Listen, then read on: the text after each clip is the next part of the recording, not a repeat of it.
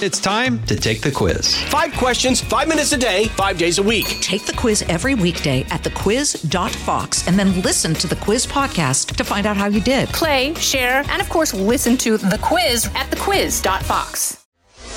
This is the Fox News Rundown Extra. I'm Jessica Rosenthal. This week we spoke with former FEMA Administrator Brock Long about Hurricane Idalia. What hazards and issues crop up after a storm like that, how much luck may play a role if damage isn't as bad as it could have been.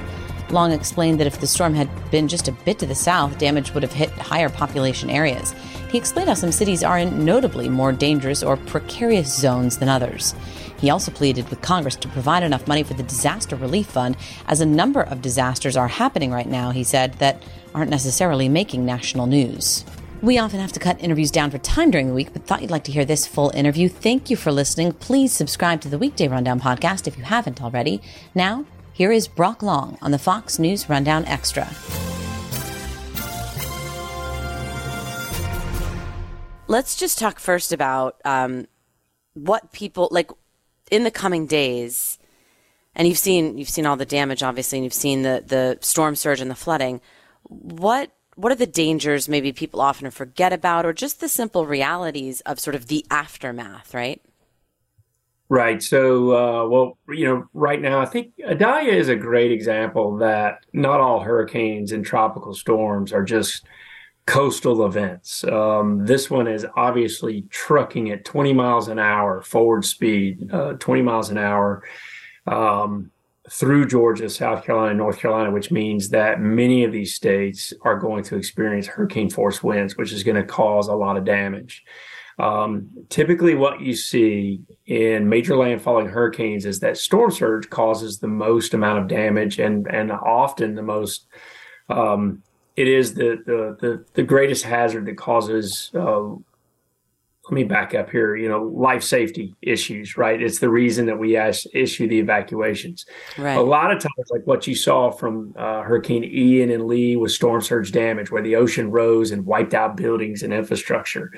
Um, luckily, where this storm went in, it was some of the least populated areas of the Florida coast, but that doesn't mean that they're not going to see tremendous amount of damage as a result of sixteen feet of water. And then on top of that, you have three to six feet of waves breaking on top of that storm surge. So there will be um, structures that have been completely wiped out along the coastline and back in the inlet waterways and marsh areas, uh, which will be total losses. But I'm actually really concerned about, as this system moves through, the hurricane force winds that will move through rural parts of Florida and Georgia and South Carolina, um, particularly where manufactured homes and, and trailer homes are just not built to a standard to be able to withstand this this type of wind intensity.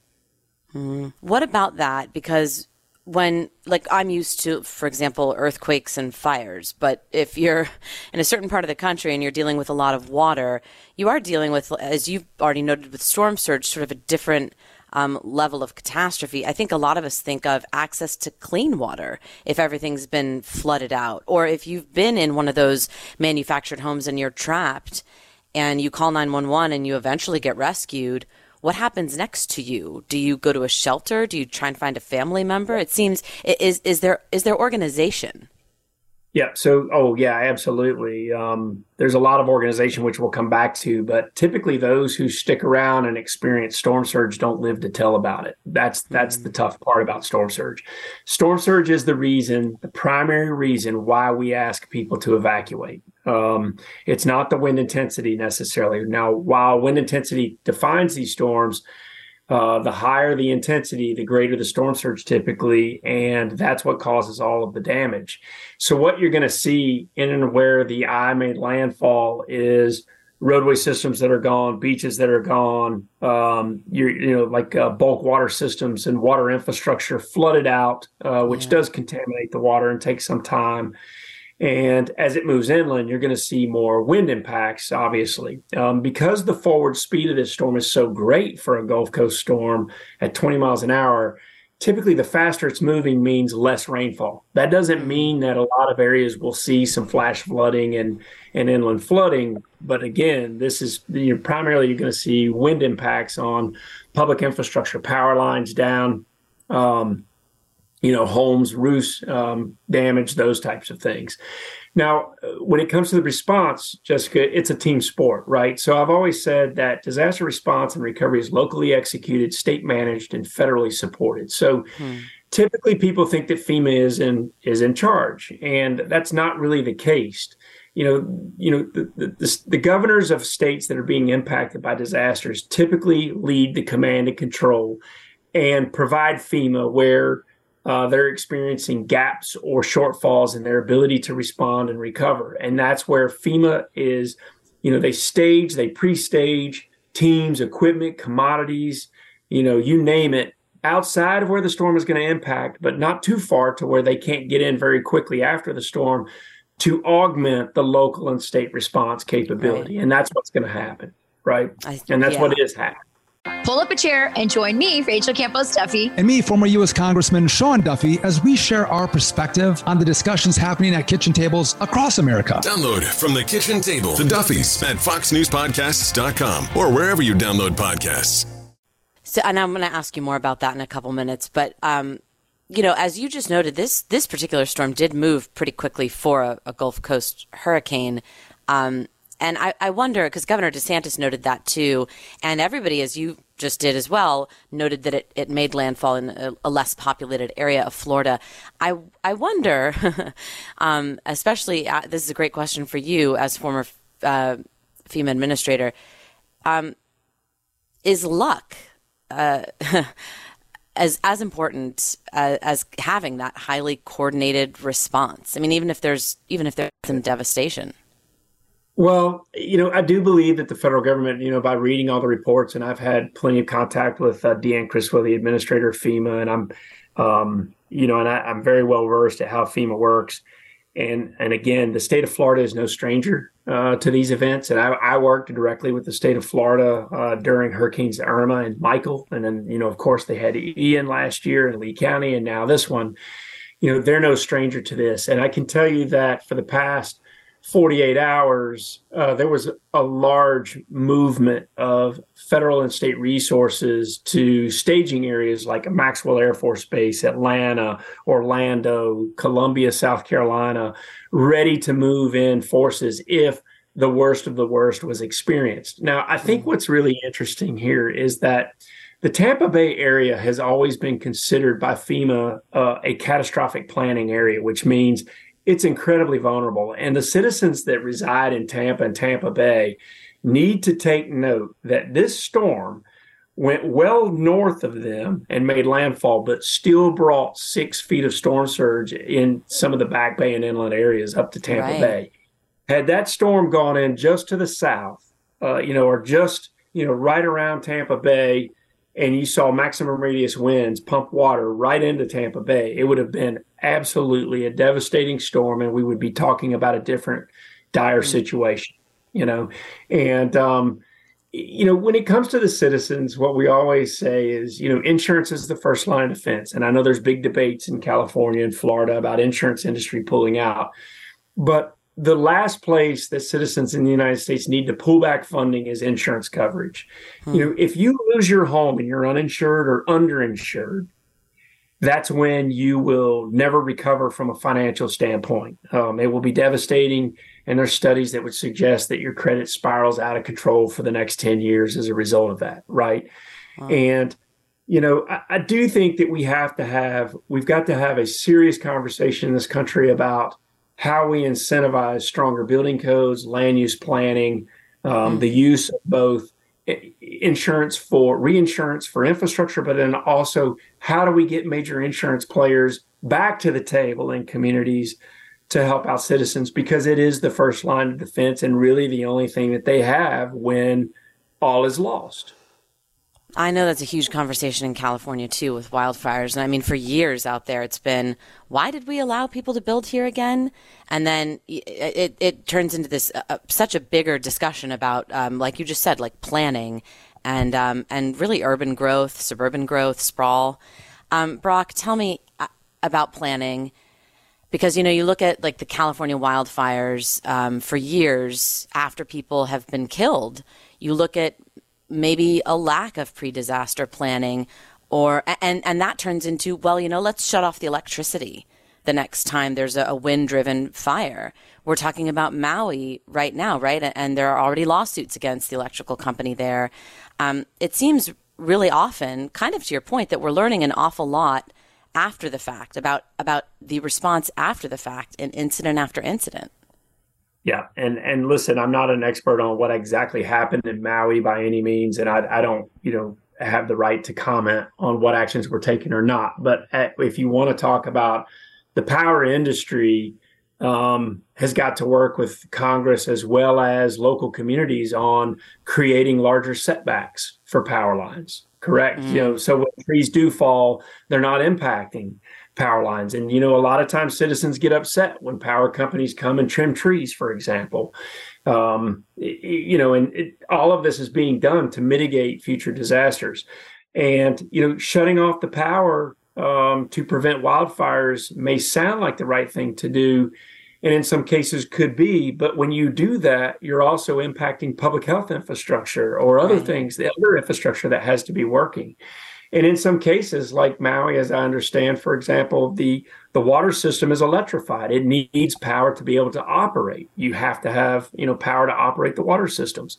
But the thing that, that emergency managers and FEMA, you know, really doesn't have any control. It's not the Federal Electricity Management Agency, even though we were right. put in charge of rebuilding a power grid in Puerto Rico, which makes no sense. Um, you, you know, the, the, the bottom line with that is, is that, you know, people... Um, do not want power to be rebuilt in a manner that it will be mitigated uh, for the next event, because they want the lights on right now. And, right. Um, you know, unfortunately, you, you can't have your cake and eat it too. So what happens is, is that the power lines get restrung very quickly to reduce the downtime of the power being off. Yet when, you know, when we have these devastating events like a Maui or a Hurricane Michael or whatever else, why are we not just going ahead and taking the time to bury the lines or build them in a manner where the lights are going to be off for a while, but we're going to have, but the, the chance of them going down in the future is, is greatly reduced. Yes, burying the lines. That's a whole other podcast. Um, okay, finally, Brock, you were FEMA director during a I mean, I, I think it's fair to say a highly political time. All times really feel political these days, but we're we're watching a governor run for president who then has to go back and be governor. He has got to be the first responder in chief, right, of his state. What, I guess in hindsight, now that you have the luxury of hindsight, what what is the best way to deal with politics um, when people who are dealing with flood damage to their homes or even worse just don't want to hear about politics? Well, if I could wave my wand and reinvent FEMA, first of all, I would make it a politically neutral agency, um, you know, that is not at the whim of who's the president of the United States. Um, you know, Governor DeSantis is doing the right thing. He is the chief executive of Florida, regardless of a campaign. And he is, you know, obviously a take charge governor. Uh, I, I was fortunate to work with him on the back end of my time in two thousand nineteen. He's a take charge governor, and he's doing the right thing by leading his state, you know, when lives are in danger. And uh, the campaign will come back later, right? And, and you know, any advice to a governor is, this is your disaster. You have to take charge. People are depending on you. And, um, you know, governors, strong governors in charge, working very closely with, you know, FEMA is what it takes to get through these things. And you can't have finger pointing um, and, and, and blame. You know, you've got to be able to work in a unified manner to help people overcome these disasters and help communities rebuild. And, and I've always said, hurricanes, wildfires, earthquakes, whatever it may be, they don't they don't recognize uh, Republicans and Democrats, Jessica. And Jessica, I'll tell you, one other big thing that's really happening yeah. right now is this argument over the disaster relief fund. Um, I can talk yeah, about I just the heard some. I yeah. just heard some questions about that in the White House um, briefing yeah. about, um, and Criswell was saying, like, stop it. We're, we we will still be able to respond to emergencies, but every reporter was like, yeah, but are you going to have the funding? Yeah. So so what's happening? You know, with the disaster relief fund is one, Congress has got to, you know, listen to FEMA's request for more funding and get it done. Um, because what, what FEMA has got to do right now is implement what's called immediate needs funding, where they can only spend money on life-saving and life-sustaining activities. But what people don't realize is, is that FEMA is incredibly busy. It's not just the Maui wildfire or the, you know, the current Hurricane Idalia, right? They have currently right now twenty-three joint field offices up and operating across this country, supporting seventy-five different open disasters. Okay. So a lot of the disasters and disaster declarations that take place, you know, don't make major major news, right? But when they move to immediate needs funding, they cannot put money out to finish the recovery of communities that were impacted maybe last year, the year before, or, or three or four years ago. And so, you know, it's really important for Congress to not let the D R F lapse or run out of money and put the tools back in the FEMA administrator's toolbox that they need to get the job done. What, what are you, are you saying then, what are you saying? Funding needs to not be on an annual basis. It needs to be sort of in perpetuity and you just have access to it and let it grow? Well, you know, what I'm saying is, is that the disaster relief fund, when it gets to critically low levels, needs to be at the top of Congress's attention, and okay, Congress okay. needs to approve funding. Um, you know, the D R F is should not be a political um, leverage either. Um, you know, this is money to help people respond and recover from disasters. And, um, you know, you can't leverage other spending priorities outside of the D R F with this funding supplemental request. Hmm. Uh, Brock Long of the Hagerty Consulting Group and former FEMA administrator, thank you so much for joining us. Thank you, Jessica. I appreciate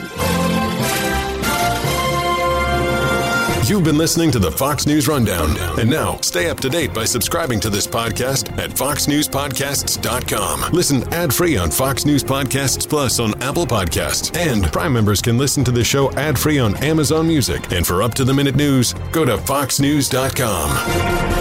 Starting Monday, August twenty-first, the co-host of The Five and co-anchor of America's Newsroom returns with a brand new podcast. I'm Dana Perino, and this is Perino on Politics. Subscribe to the series wherever you download podcasts.